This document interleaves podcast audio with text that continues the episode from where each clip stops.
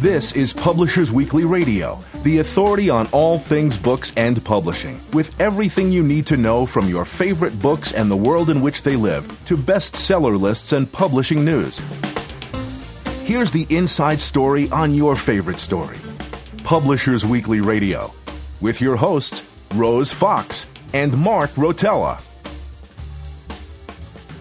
Hello and welcome to Publishers Weekly Radio on the web at publishersweekly.com slash pwradio and streaming free on iHeartRadio and iTunes. I'm Rose Fox and I'm a reviews editor at Publishers Weekly. And I'm Mark Rotella, senior editor at Publishers Weekly. We're bringing you the very best of book talk directly from PW's offices in New York City, the heart of the book publishing world. On today's show, ballerina Michaela DePrince talks about writing her memoir, Taking Flight, with her mother. Then Calvin Reid recaps the hustle and bustle of New York Comic Con. But first, here's a sneak peek at next week's Publishers Weekly bestseller list, powered by Nielsen Bookscan. So, what's in nonfiction? Well, we got a couple of thingies here, a couple of books. Um, let me talk food first. At uh, number two, uh, Thug Kitchen. I'm going to talk about a couple of cookbooks actually, so mm-hmm. uh, that are on the top 20 bestseller list uh, for nonfiction. Uh, so, Thug Kitchen, uh, the official cookbook, Eat Like You Give a F star CK. uh, this is by Thug Kitchen. It's a kitchen. Um, it's it's a really popular website. Uh, uh, to, to try and inspire people to eat some vegetables. Uh, uh, Gwyneth Paltrow uh, loves the site. Saveur uh, said it's one of the best new food blogs of 2013, and obviously they got a lot of following. So this is number two. This is uh, this is a book, and we knew it was going to be a big one once once uh, once it was released. The other one at number 16, a little way down the list is America, farm to table, simple, delicious recipes celebrating local farmers. And this is Mario Batali, uh, who's writing with Jim Webster, who is a writer, used to be for the, I believe it was the Tampa Tribune. Mm-hmm. Webster uh, tends to write a lot of the, uh, the, looks to be like sidebars. And not surprisingly, the cookbook is Italian inspired, even though it's across America. But there are plenty of, uh, of, of non Italian inspired recipes in these hundred or so uh, selections. Um, you know, it's it's uh, it's this is the first time that Mario Batali is going to a new publisher, Grand Central Publishing, and um, looks like it's paid off with number 16. And I got three books, uh, music books, uh, at number 12. Let me talk about the, the highest one here. Uh, Joe Perry, uh, we all know him as the guitarist, uh, lead guitarist for Aerosmith. Mm-hmm. His book is called Rocks My Life in and Out of uh, Aerosmith. So it talks about him growing up in Massachusetts suburbs in the 50s and being inspired by Chuck Berry, leading through all his life as a rocker. And um, then some. So uh, then we also have One Direction. Uh, this is the new hot group that's out there that all mm-hmm. the kids just love. It's by One Direction. One Direction, Who We Are, our official autobiography, and uh, that's at number 17. Finally, at number 19, Dancing with Myself by none other than Billy Idol. And um, uh, it's a great autobiography title. Yes, exactly, exactly. and uh, it was a great song, and uh, we really liked it. So uh, everything from his uh, early band Generation X to uh, what he's doing now. Well, over on the fiction list, we've got a lot of movement. Uh, the first thing that jumped out at me when I was looking down the list is uh, lots of Christmas titles. It's that time of year. Uh, usually, uh, the Christmas books start coming out in October. A couple months ago, I did a roundup of Christmas romances. Mm-hmm. Always a big thing. Uh, there are Christmas uh, historical romances, Christmas contemporary romances, Christmas cowboy romances, oh, Christmas werewolf wow. romances, uh, Christmas Navy SEAL romances, Christmas Navy SEAL werewolf romances. It, it, wow. There's a there's a whole variety. Um, those we don't see on the hardcover fiction list because uh, they're all published in mass market, but a few big names in women's fiction, um, which has very close ties to the romance world, uh, have hit the list. So at number four, we have Mr. Miracle, a Christmas novel by mm-hmm. Debbie Macomber. Great. Number 10 is The Christmas Bouquet by Sherryl Woods. And down at number 19 is The Christmas Wedding Ring by Susan Mallery. And uh, these all are big all, names. These are all very, very big names, yeah. perennial bestsellers uh, who really made their mark in romance and are now mm. considered more part of the women's fiction world, which, as far as I can tell, means they're published in hardcover and they sell really well. Great. And uh, so that that's uh, that was of interest. And beyond that, uh, we have a, a, bunch of starred review books from Publishers Weekly doing very well on the, the bestseller list. At number one Deadline by John Sandford, who was a guest on PW Radio a while back. I remember. And sure. uh, this is his eighth thriller uh, featuring Virgil Flowers and. Um, it's called Deadline, and it's uh, you know it's it's his typical investigation with a lot of humor, a lot of fun, um, and very high stakes.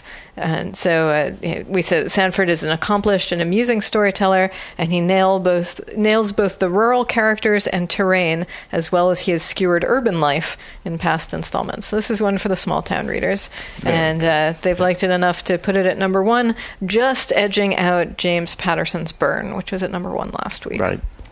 And a little further down the list, uh, we have Lila by Marilynne Robinson. This is at number eight. We also gave this a starred review. It's the third of three novels set in the fictional plains town of Gilead, Iowa. Uh, we say it's a masterpiece of prose in the service of the moral seriousness that distinguishes Robinson's work. We have a quite a lengthy review actually up on, on PW, and uh, you know, it'll it'll be very interesting to see whether this one continues to do well. And uh, number eight is a very solid showing for uh, a, a novel's first week on the list. Um, and finally, going down a little bit further, number 12, Some Luck by Jane Smiley. Again, we starred this one too. This is the first volume of a planned trilogy, uh, and it's also set in Iowa, which is where Smiley set A Thousand Acres, which mm. won her Pulitzer Prize. Um, but this one is uh, very different from the previous book, uh, which featured warring sisters and an abusive father. In this one, uh, the focus is on a loving family whose members, like most people, are uh, ordinary folks. They just have their own individual peculiarities. And uh, the story covers the 1920s through the early 50s. The, the family farm survives the Depression and drought, and the five children of the family have to decide whether to stay in Iowa or strike out mm. for other pastures. And uh, our review concludes that Smiley plans to extend the tale of the Langdon family well into the 21st century, uh, and that will be very exciting to wow, see. Sure. So, uh, yeah, she's uh, clearly off to a very good start. Great. Here. So uh, that that's what's happening uh, on the fiction list. Uh, if there's any other thing that I would want to highlight, it would be Nora Webster by Colm Tóibín. Uh, it's his tenth novel. He's a very successful Irish author. Um, this one's down at number 21, uh, but I think it deserves a little bit of an extra boost. Uh, we, we call it a compelling portrait of an Irish woman for whom fate has prescribed loneliness. Uh, Nora is widowed at 40 with four children and shaky finances, but she rejects condolences and pity um, and just really focuses on trying to improve her children's lives, even if that means not really giving them space to mourn for their father because she wants everything to be normal, normal, normal. I know a lot of people who could probably identify right. with both sides of that urge. Um, so this is a we, we, say it's a portrait of a, a brave woman, and Tóibín never employs dramatic fireworks to add an artificial boost to the narrative. Uh, Nora just has to learn how to le- find a meaningful life as she goes on alone. Oh, so, glad you brought that up. Yeah, it sounds like a, a, very, very interesting novel, and maybe good for these sort of relaxed, drearier right. autumn days. I'm Rose Fox. And I'm Mark Rotella, and this is Publishers Weekly Radio. Next up, Michaela DePrince traces her journey from a Sierra Leone orphanage to center stage. We'll be right back. Hi, this is Justin Martin, author of Rebel Souls, Walt Whitman and America's First Bohemians, and you're listening to Publishers Weekly Radio. Welcome back. I'm Mark Rotella. And I'm Rose Fox, and you're listening to Publishers Weekly Radio direct from the PW offices in New York City. Today we've got ballerina Michaela DePrince on the line. Her memoir, co written with her mother, Elaine DePrince, is Taking Flight. Hi, Michaela. So nice you could join us. Oh, thank you so much. So tell us about your memoir and, and what made you write it at age 19. Um, well, my mom and I actually we didn't realize we were writing a book, but it all started out as soon as I got adopted um, when I was four years old. Um, I wanted to explain to her what had happened to me so she could understand why I was the way I was. And I told her I was only going to tell her once, and um, that was it. So she was really smart enough to, you know, get a notebook and write everything down, and um, and somehow years later it turned into a book. Um, but the reason why I really wanted to do it, um, because of course at first I didn't want to do it, but then I realized, you know, this is this is a good opportunity for me to share with people, you know, the things that I've been through and how I was able to overcome them and to show people that, you know, people go through horrible things, but if you have something positive in your life that you absolutely love, that that can help you get through anything. And that's what ballet did for me, and I want to share with the world.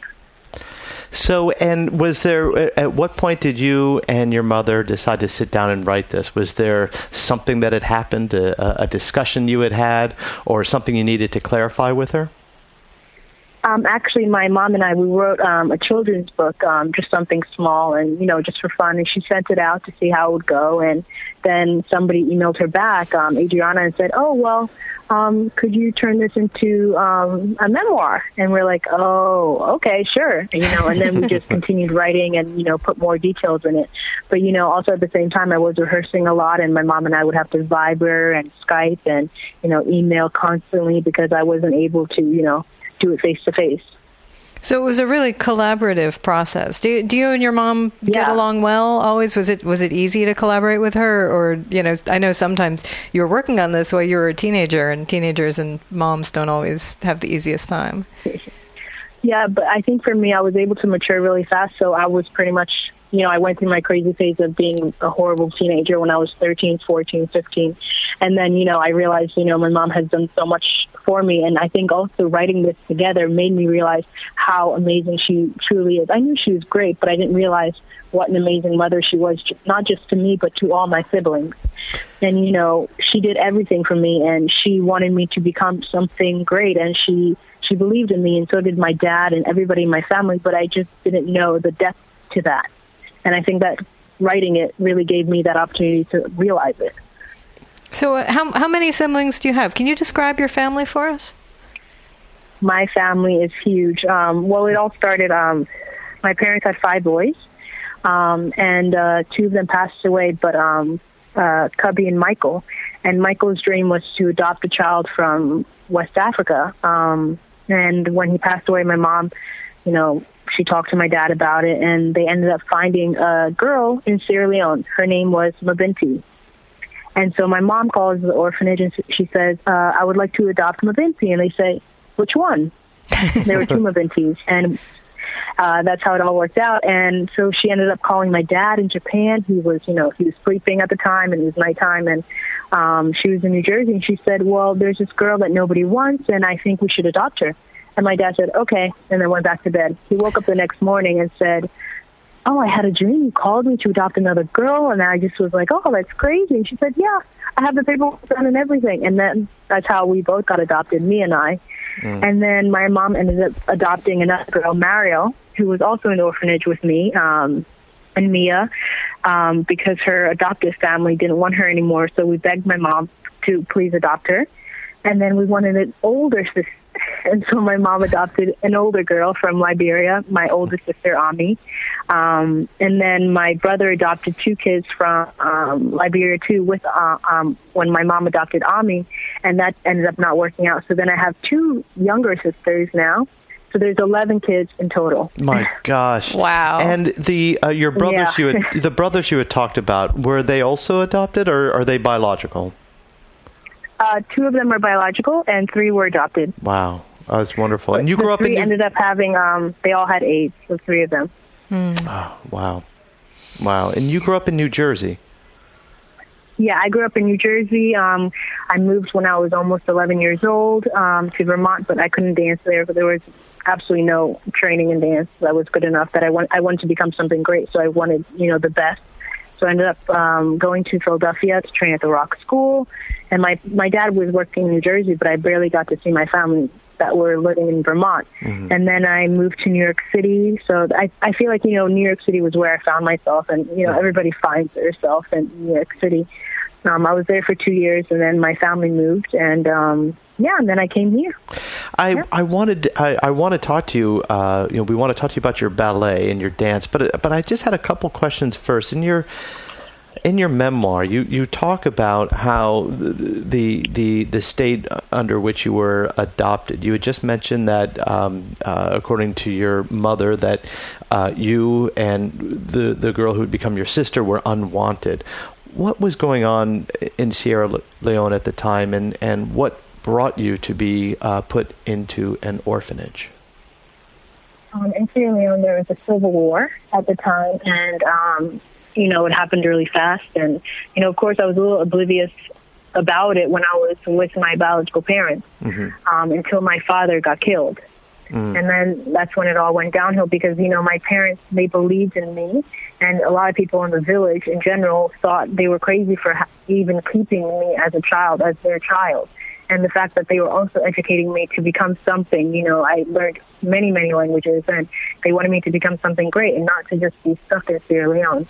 And so when my father got killed, my my uncle took us in and he hated the fact that they were keeping, you know, this girl, the devil's child, in their house. And so he would punish my mother, and um, whenever she got punished, he wouldn't give us food. And when we did get food, it was pretty much nothing. So my my biological mother would always give me food, and she ended up starving to death. Wow. And so my uncle brought me to the orphanage because he didn't want anything to do with me. And I, I, for me, I didn't understand why because I, you know, I didn't get it, you know, as a little child. And um, in general, in Sierra Leone, I don't know how you say it, but they just assumed that when people were different, those people that were different would cause them problems. Like if they, you know, somebody got really sick and a lot of people were dying, it would be my fault. Or if somebody, you know, if they didn't have enough crop that year, it was my fault because the devil's child was around in the village. And so my uncle brought me to the orphanage and just left me there and never came to visit me or nothing. And I was always hoping every single day, you know, that he would come or, you know, that my father didn't really die and, you know, it was all made up. And I believe that too when my brother Teddy passed away in the U.S. I, I knew they passed away. I just, I didn't want to believe it.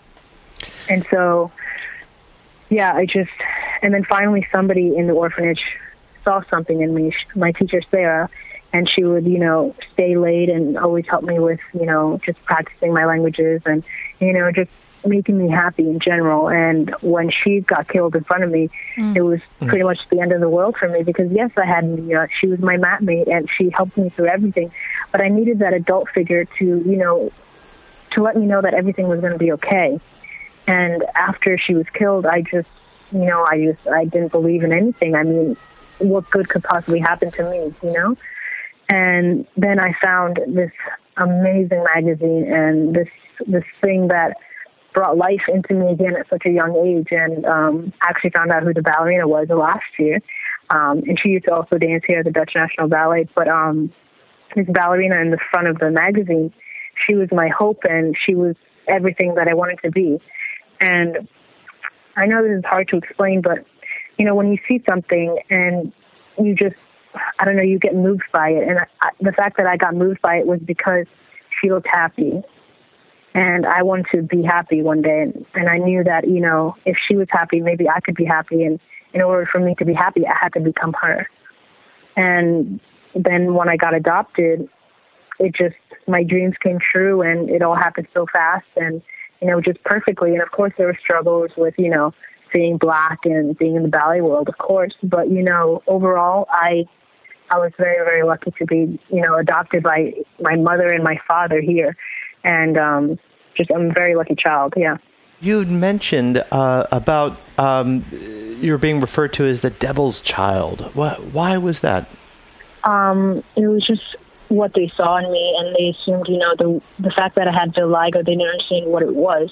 It was a skin condition, not a disease. Mm-hmm. And they thought, you know, that there was something wrong with me, and I must be the child of the devil. You know, of course, also at the same time, I did have this fiery personality, and I, am sure that didn't help, but also the fact that I was much so different from everybody else. Mm-hmm. It was crazy to them that I could be a normal person. And this and this uh, uh, this was a skin discoloration that you talked about. Yes, um, right. my uh, skin pigment. Got it's it. um, light in some areas. Yeah. That's right. It, it, looks sort of like uh, reverse freckles. I'm I'm trying to, to figure out how to describe it for right. our, for our radio audience here. It's like having spots. That's what that's what I call it. Spots. Mm. So let's talk. I, I, I, that that image of you looking at a dance magazine. Who was it who was on the cover? And you were you must have been four years old, right before you were adopted, yeah. right?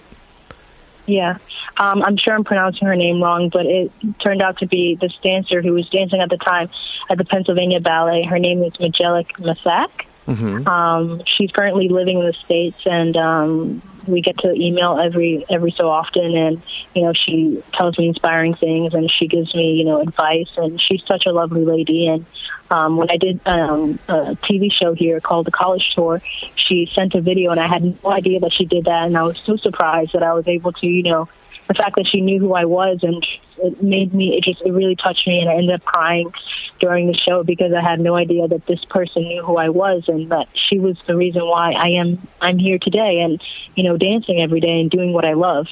It's just you know I'm just I feel like you know it was meant to be and I'm not a very spiritual person but I feel like it was fate that I found her and that you know I'm also dancing where she used to dance and it's just it's amazing I think for to me. Mm-hmm. How, how, did you end up with the Dutch National Ballet? Um, well, three years ago, I got the opportunity to come and perform in Den Haag mm-hmm. with the, the Dutch Don't Dance division. Um, and uh, because uh, Tom and Rinus, um, the directors of this company, they said, "Oh, why don't you go and take class and just see the company?" And never heard of you know Dutch National Ballet because I was always focused on American Ballet Theater. That's the only place I ever want to be. Um, I never, you know, I just I never thought there were any, you know, other companies that great. And um, so I got to see class, and I saw one of the ballet dancers, um, Anna. Um, she's one of our principals here, and all the other dancers were so beautiful, and the atmosphere.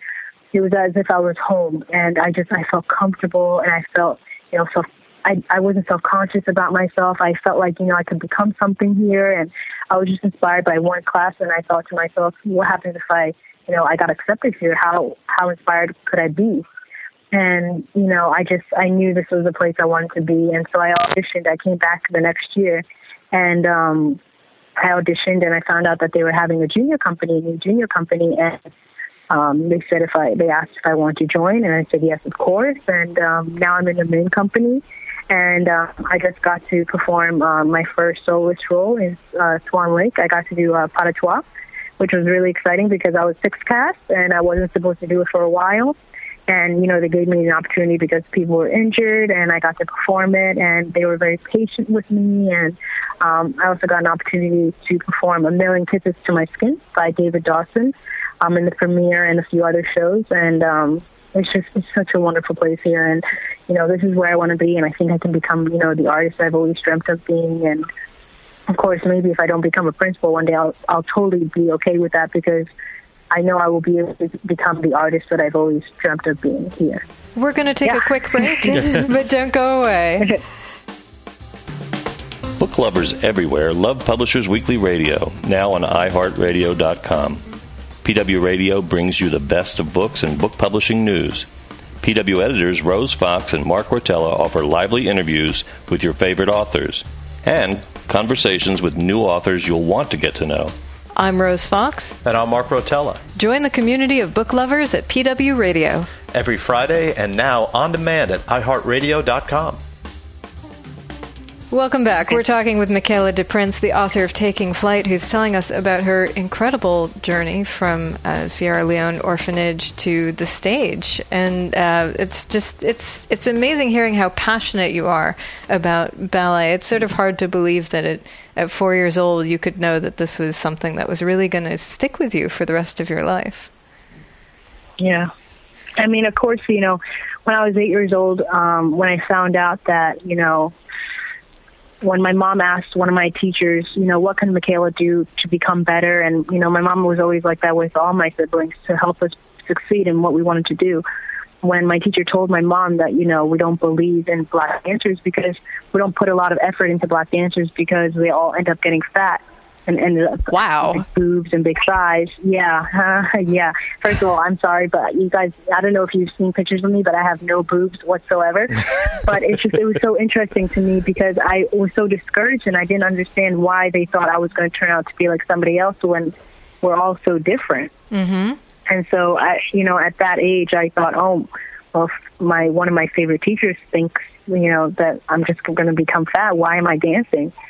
And so then, you know, I, I went to different schools and, you know, I worked with a bunch of amazing, amazing, you know, teachers and, you know, they really believed in me.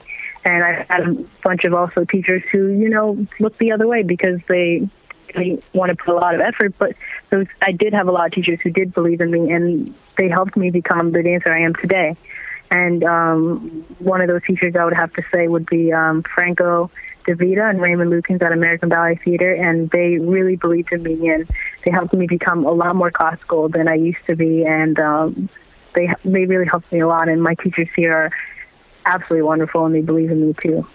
Well, I think they do. That's what they're showing. So, yeah.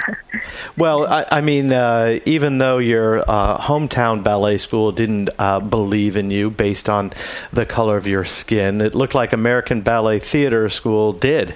Uh, what age were you Yeah. when you when you uh, auditioned and, and got in? Mm, well, I'm trying to think. I believe I was 13 when I got accepted. I didn't really audition per se. Um, I did their summer intensive every year, um, and the, I, I think it was my second year I did it. Yeah, or third year they accepted me, and I was 14. Um, and at that time, I was like, "Oh, am I really going to be a ballet dancer? I don't know if this is actually for me again." You know, I was going through that phase.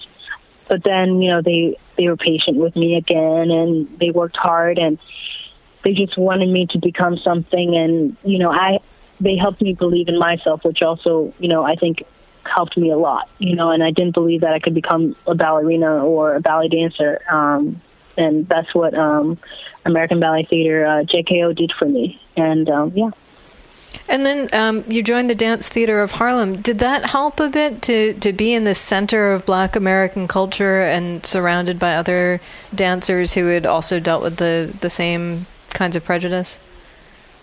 yeah, I mean, that was so inspiring. And, you know, I've always looked up to Arthur Mitchell, and I got to go to the summer intensive when I was really young, and I got to work with him a lot, which was absolutely amazing. But um, I really wanted to do class, really classical ball, um, ballet works, and um, I wasn't getting it there at Dance Theater of Harlem. And at the time, also when I was there, I thought I was a little too immature to be in the company at the time um, they were doing a lot of old works, and I felt like just I felt silly doing it because I felt like a child. And of course, eventually, I do want to go back and when I'm done doing for work and you know and work with them.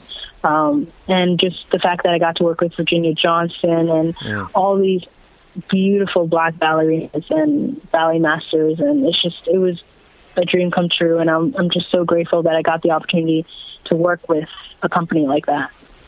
So your your book is full of inspiring messages, and you also mentioned um, some other bits of inspiration that you've received. What kept you going through those times when you were saying, "Is ballet right for me? Can I really do this?" you know, it's hard to say something specific, but it's just I loved it so much, you know, and it made me. It was like as if I don't know how would I say it. It gave me a chance to be a princess every time I was on stage. It gave me a chance to be a child again, and you know, I didn't really have a great beginning of my childhood. So for that, it helped me become happy to go to class every day, to work hard. And I'm a very determined person and, you know, I work very hard. And, um, it, that kept me going and my peers kept me going, my family. The support of my family was, you know, 150%, 200 or however high you want to go. But their support really helped me to continue. And, you know, sometimes I'd come home to my mom and say, oh, mom, I'm so tired. I don't know if I can do this anymore. She's like, no, you'll be fine. And, you know, there's times where I thought I couldn't dance anymore because I wasn't good enough. She would say, no, no, no, just come, go tomorrow to class and you'll realize you'll, you'll realize that this is actually what you want to do. And, you know, my mom really helped me a lot. And, um, everybody that, you know, believed in me helped me a lot. Going back to um, your your formative years in ballet, I, I mean, it seems like it's a, a cloistered, kind of rarefied world. I think, especially for girls, and it's uh, and it's as you had mentioned, not always welcoming for people of color. Um, how tough was it? I, I, mean, how did you deal with the prejudice? Did you feel that with your your your fellow uh, classmates, or just the instructors? Um, I didn't really feel that with my fellow classmates because the thing is, I was always the youngest in my class, mm-hmm. and so one year, well, a few years, this happened. Um, people would say, "Oh, well, she's eight years old, so she must be 13 because she's in a class with 13 year olds. So she's lying about her age. That's mm-hmm. the thing I went mm. through. And, you know, it was very hard for me. And when, at some point, you know, I got, I used to have a, I don't know if you heard of this page, um, Formspring, and people could write you messages and people were saying, we all know you're lying about your age, just kill yourself. Nobody wow. likes you dancing in our class. And like, I just, I got really upset and I just, I didn't understand why they were being so mean. And my mom explained to me, you know, that they're jealous and that you shouldn't focus on that. And, you know, the thing is, I worked hard and I worked hard to be in that class and I wanted to be there. It's not like I just, you know, I had talent and I just showed up every day and did what I had to do, but I wanted to be there. And, you know, being in that class with older kids inspired me to become like them. Wow. So for me, it was very upsetting to hear that. But the only time, you know, I it was, you know, I went through racist points in my life where when people thought, you know, oh, well, we can't have her as Marie because she's black and, you know, America's not ready for a black ballerina, or that, you know, I would end up getting fat with big boobs and big thighs. Or it's just, I just, I never understood, I never understood that, you know, when he said that, and it was very upsetting, but at the same time, you just, you can't focus on things like that. And you just, I don't know. For me, I've always wanted to prove people wrong. Mm-hmm. So when they said that, I was like, okay, fine, okay, that's great, but I'm just going to prove you wrong and work harder, and that's what I did. Well, I actually studied ballet as well, and I came up here, studied uh, with the Joffrey, and I studied with a couple of other ah. dance companies. And I always thought that the culture of ballet was was seem to be pretty emotionally and mentally bruising for young girls, especially. Oh, and, yes. and, yeah. And I, I, I wonder if that's changed. I know it's starting to change in, in athletics, such as football, hockey, where, where the coaches are not are, are, are encouraged not to yell or demean the um, uh, uh, the the students, the uh, you know the, the players. Has that changed at all in ballet, or is there still a culture of that? Um, you know, it depends on where you are, and mm-hmm. but sometimes you know teachers would yell at you, and of course, sometimes I think that's the better way to do things. But mm-hmm. for me personally, I'm not going to do that when I teach, right? Because it really the negative energy just doesn't make you want to work hard, and it just upsets everybody, and then you have that atmosphere that's really uncomfortable. And I did have that in different schools, but at the same time, it can push you when people are saying mean things to you, you know, your teachers. Mm-hmm. But I don't think it's very healthy. And, you know, sometimes when teachers say things like that, like, oh, you're fat, you need to lose weight, or stop mm-hmm. having too many. I had one teacher, I did have a lot of food at this time, but my teacher said, uh, stop having so many Cheetos, you won't fit in your tutu. And, um, but at the same time, you know, I was a child and I had body fat and I had to just grow up. And, you know, that was a little hurtful for me. And so, you know, um, I started smoking um, at a very young age. And, um, I thought, oh, if I do this, this is it's going to help me. And so I lost a lot of weight, and they were really happy about it. And that made me really sad because I wasn't happy with myself because they were happy at the fact that I got skinnier. And um, yeah, it's just it was a lot, and I feel like that kind of energy is not very good. It's not a good atmosphere to work in. And um, but the thing is, they don't do that here in the company, and I believe in most companies they don't do that um, because it's just more like, oh, you have to work hard and you have to prove yourself, and I'm not going to tell you what to do because you're an adult. So, um, who do you think is going to read your book? Is it aimed at um, other people in the ballet world, at other maybe little girls who are dreaming of being princesses on stage?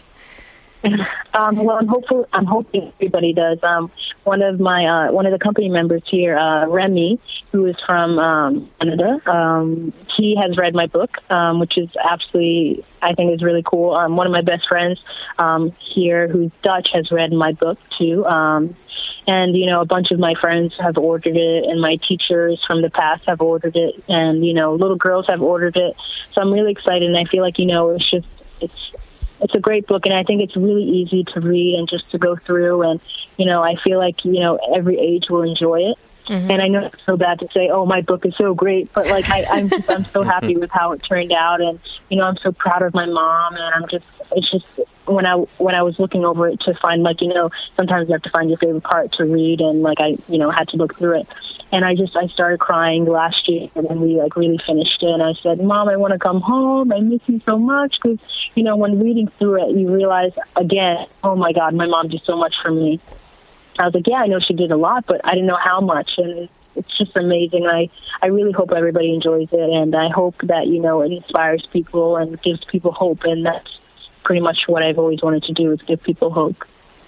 That's beautiful. Well, thank you so much for sharing some of your hope with us, and uh, I hope that your career continues to flourish. Ah, yeah, me too. We've been talking with Michaela DePrince. You can find her book Taking Flight in stores right now. Michaela, thank you so much for joining us. oh, thank you. Thank you so much. I'm Mark Rotella. And I'm Rose Fox, and this is Publishers Weekly Radio. Next up, Calvin Reid takes us to New York Comic Con, so stay tuned. I'm Diane Ackerman, the author of Human Age, and you're listening to Publishers Weekly Radio.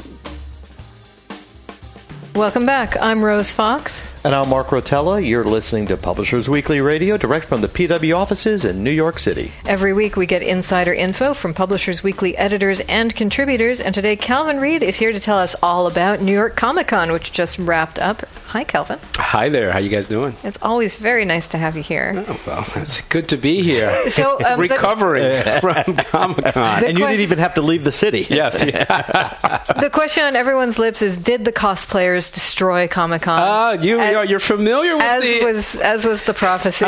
you're much for, very familiar. Uh, no, uh, they did not destroy it. They were certainly out in force. Uh, you know, cosplayers and Comic Con go together like soup and sandwich. Uh, there was a bit of an, an unusual dust up, internet dust up about cosplayers. Um, I don't know if you want me to give a little background Actually, on that. do because Yeah, since re- uh, recap a bit. there are folks Uh, like me you who don't know who Sure. about any of this. well, I, I, I don't want to. I'm afraid I'll get the names wrong, but the but the wife of actually a fairly uh, prominent um, comics artist who also does a lot of illustrations for Star Wars, and have been going to the various comic cons for years, uh, selling a variety of things. For, for, for those who may not know, individual artists go to the various comic cons. Um, and generally, they're in the artist alley. Um, now, these can be a small an aspiring unknown artist or Jim Lee. I mean, the biggest names in the business, and they'll they'll take a little table and they'll do signings and sell original art sketches right from there. Um, this particular uh, woman, and the best, uh, really with the best intentions, she did a blog post saying that. Uh, well, her, her, her, what she really was trying to say, um, I think everyone agrees, is that the nature of Comic Cons are changing. The nature of fandom is changing. It's diversifying beyond uh, the stereotypical, um, you know, lonely white dude. Um, it's much bigger, much broader, and there are new tensions out there. Uh, how it came out was that uh, it, and I excuse me if I mangle her position, but that somehow or other cosplays, among other things, uh, have turned Comic Cons uh, or comics conventions into social platforms and not commercial uh, platforms. Um, now the problem is that she's she's not completely wrong, but she's she sounds wrong. uh, the fact is, um, and in fact, uh, part of Comic Con this year and every year really really kicks off every year with a half day. Uh, half day uh, conference um, uh, sponsored by the ICV2.com, which is a pop culture trade news website, and their focus usually is on data on the the uh, the, the comic segment, uh, particularly on books and graphic novels, which has really one of the fastest growing sections in a in a business that used to be all periodical. Um, one of the things we did this year, because the last two years have seen really incredible growth uh, and and a return um, to to growth in the category, was to look at the new customers in the comic space, who they are, and I tell you, we had data and surveys from Eventbrite, the uh, online ticketing service, uh, from ICV2 uh, CEO Milton Griepp, who sponsors it. He does a white paper every year that looks looks at the at the data.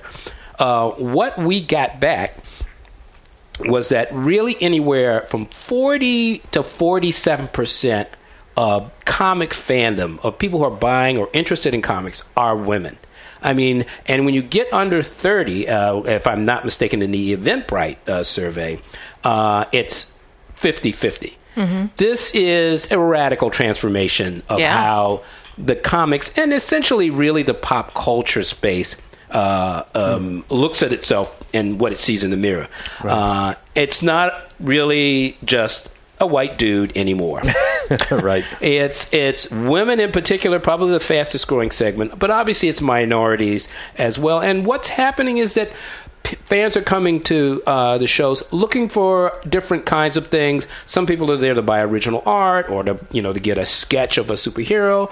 Other people want books. They want to cosplay. Uh, one of the things that came out of the survey, I should say, also is that cosplayers buy as much stuff as everybody else. So let's put that myth to rest. But one of the things I think we have learned is that the the fan space is a really unique and interesting space, and that lots of people are in there doing lots of things that give them intense pleasure. Uh, what we have as publishers and the like um, need to take advantage of is to get there and deliver what they want, uh, and not you know come up with um, uh, scapegoats for natural and actually important transitions in the, the uh, demographics that go to these shows.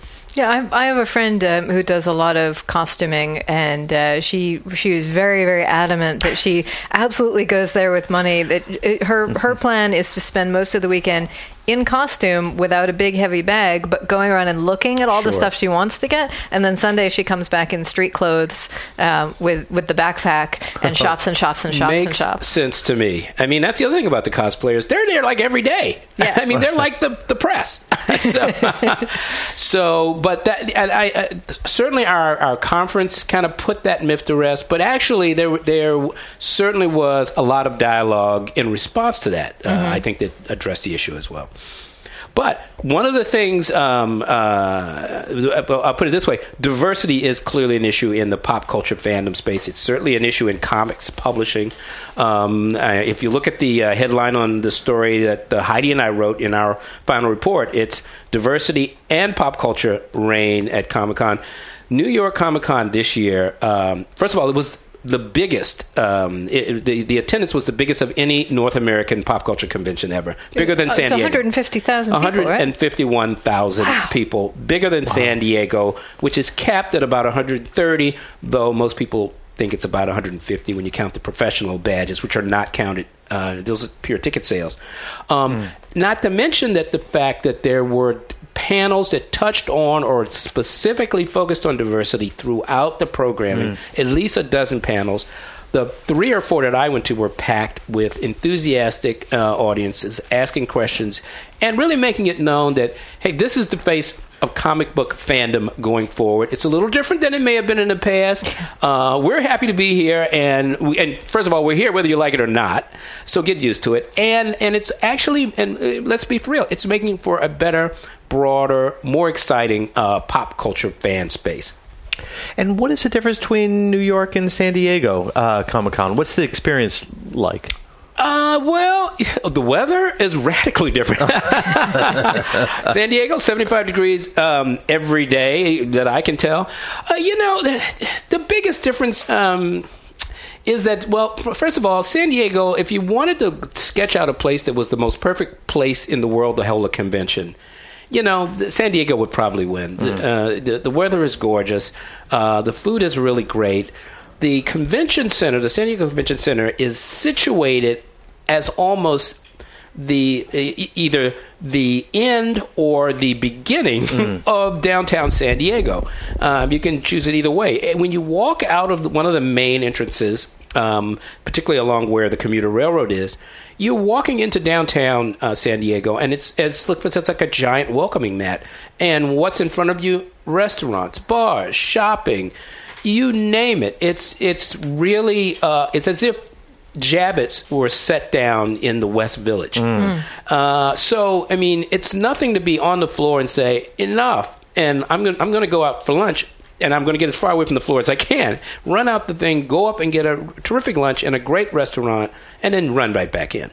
And there's no That doing it in New York. That's no, that's not happening at the right, Javits right. Center. Maybe in some faraway future when Right. they get the uh, the subway station there. Mm-hmm. You know, little things are popping up, but let's face it, th- it there's nothing. You you know, once you leave Ninth Avenue, Right. You know, there's a, Yeah. It's a wasteland.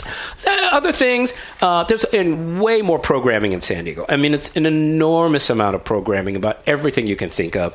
Uh, New York Comic Con this year probably had its best programming slate ever. Uh, I've I've uh, been involved with the programming at New York Comic Con in the past, and uh, it had some logistical problems as well as some, some goofiness problems. But um, I think uh, this year uh, I attended multiple panels that I thought were well put together. Um, all of the panelists got were notified and knew where to go. That wasn't always the case. Um, that said, this year uh, I think you have to give kudos to them. They did a great job. And I should say one other thing that New York Comic Con um, has done really well, and, and in some ways it differs a little bit. Uh, from San Diego, although not in how it's enforced, is the anti-harassment policy. Now, San Diego has a very good record uh, of dealing with harassment.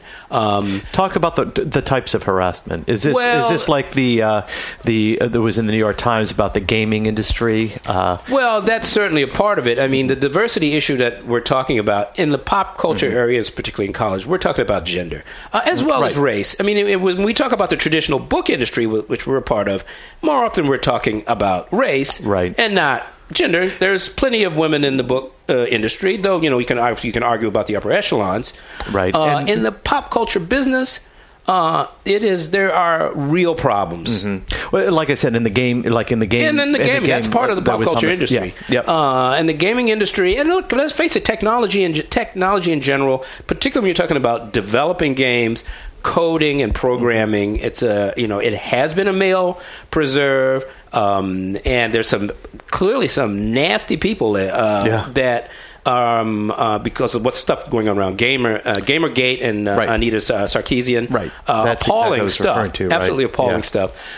On the comics uh, industry side, you know, the online abuse that women take, it's all there. I mean, uh, uh, yeah, I'm sure you know what I'm talking about. I do, yeah. Uh, what, you know, what women go on through online uh, trying to e- just to debate an issue is is off the hook. Mm. It's just, you know, crazy stuff is said uh, with the intent to drive them out of the discussion. Mm. Um, uh, the comics industry has been uh, dealing with this. Also, employment it, just the whole thing, you know. this just Yeah. the- you know the comics industry is so used to, particularly when it was a completely superhero focused industry, and so many of the fans were all men mm-hmm. who were either creating them or buying them and reading them.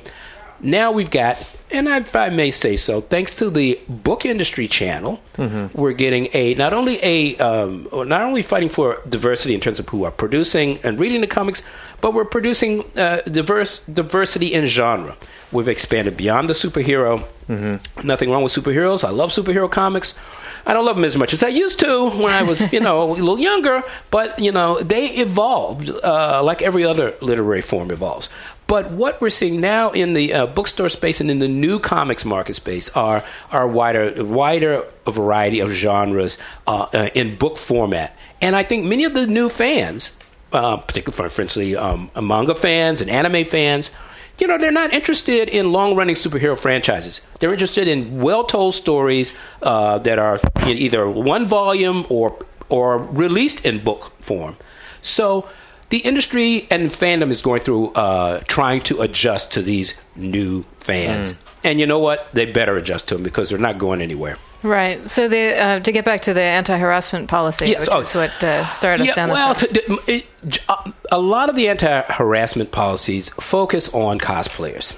Um, you know, because basically a lot of them are about you know keep your hands to yourself. Uh, also, uh, co- uh, conventions get a lot of pranksters. Um, now, I- I'm using pranksters. That sounds like a harmless thing, you know, somebody shooting shaving cream at you. But you know, a lot of times you uh, you get film or video crews, or just some dude with a camera with a video camera, supposedly filming something, and you know, a cosplayer can be answering questions, and all of a sudden the questions can get a little weird. Um, so the cosplay policy mostly it, uh, it emphasizes that um, costumes uh, don't mean consent or cosplay doesn't mean consent. Keep your hands to yourself uh, and um, alert uh, attendees to what they should do if they feel like they ha- they are being harassed. Uh, and, and little things like you know don't sign releases until the filming after the filming has started don't sign a release, and then some guys asking you weird questions. Uh, that's a great point about the cosplayers and about what you just said, signing releases. Yeah, yeah. I mean, uh, cosplayers. That's why they show up, you know, to see to be seen, and mm-hmm. and and that's why the photographers show up. Mm-hmm. Uh, but you do have to be careful. You do have to be thinking ahead. And um, uh, one of the one of the distinctions in policies. I mean, this New York Comic Con, the anti harassment policy, you couldn't turn without seeing a sign, mm-hmm. a banner. You know, uh, cosplay does not mean consent. Um, in in the in the uh, Comic Con app, you know, there's a big mm. section right there. Here's a policy. Uh, there was some controversy at San Diego, which has a very good record on anti harassment, but they did not want to rephrase the language, the specific language of their policy. And I don't, I don't have that language verbatim for either policy. They felt that their policy um, was very good. I'm sure they got legal um, uh, um, support for how it was done. So there was some back and forth about that. That said, uh, there's really no evidence that there's a major problem in San Diego. They're very attentive to this problem. Uh, the megacons have to be. They have such incredible uh, numbers. Mm-hmm. Um, but I think um, Lance Fensterman, who runs the New York show, uh, said there were two incidents that he knows of in this past Comic Con. That's about 151,000 people. Yeah. Um, and they were dealt with very quickly and appropriately. So uh, I think it's a, a policy that uh, the policy to make the policy very visible is a good thing. Mm. Absolutely. So, um, just uh, in our in our last couple of minutes here, are there any particular highlights of what you saw? You said the programming was really good. Did anything jump out? Uh, a Woman of Color uh, panel was very good. Um, it had a, a, a panel of a variety of female creators. Uh, you know, some of whom uh, were real pioneers, like uh, Barbara. Oh, Barbara Brandon Croft, uh, who did a strip in the from the 80s to, to the early 2000s called "Where I'm Coming From." It was the first uh, syndicated cartoon strip by a black female cartoonist, uh, mm. Alitha Martinez, who's a black woman who is a penciler and inker, a veteran penciler and inker, who I didn't even know. I'm embarrassed to say, who has uh, who is a fabulous artist for for DC and Marvel and independent projects. That was a really great panel. Um, uh, there was a public conversation between Brian Lee O'Malley, the creator of Scott Pilgrim, uh, and most recently Seconds, the uh, graphic novel, best-selling New York Times graphic mm-hmm. novel, uh, and uh, Cory Doctorow, who's doing a graphic novel uh, now with a young artist, Jen Wang. Mm. it's called In Real Life. It's a very unusual book. It's, it looks at a female gamer going online and running into actually a Chinese avatar uh, an avatar for a Chinese player. But the Chinese young man is actually he's a worker. He, you know, I, I, don't know if you, how much you know about um, online uh, gaming, mm-hmm. but but I you know, just go ahead and clarify. You can. He's a gold miner. So in this particular game world, uh, you know, some of the players go in and they do arduous tasks that you can be paid for. So that basically Western players can go to them pay them money. Like actual real world money. Yes, pay them actual real world money that can be deposited into account and to get the online money that allows them to level up very quickly. So you can kind of do it without going through all of the labors and missions that you have to go it, to do it's, it. It's offshoring. It's offshoring, but it's also kind of exploiting third world labor. Right.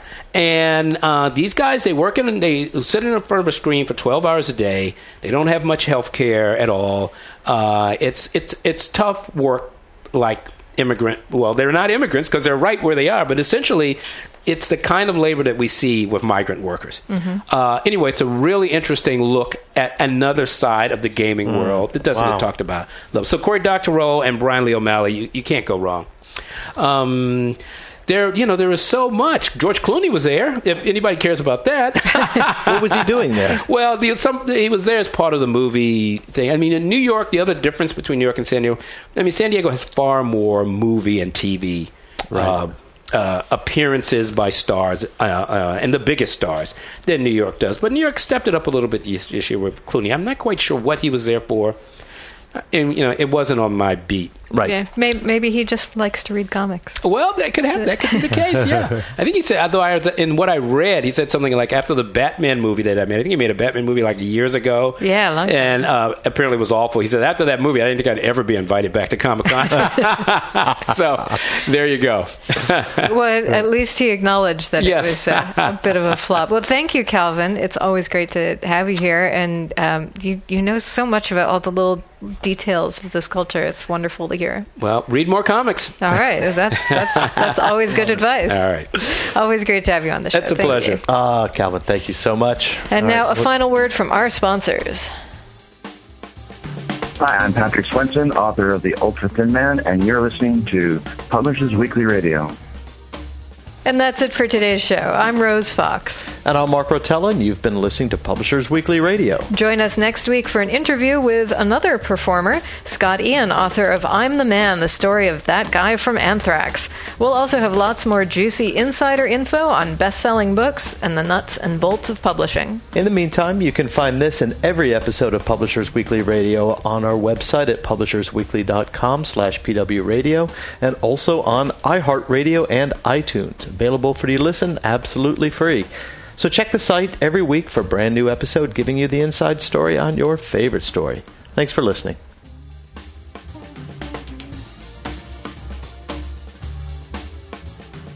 You've been listening to Publishers Weekly Radio Show.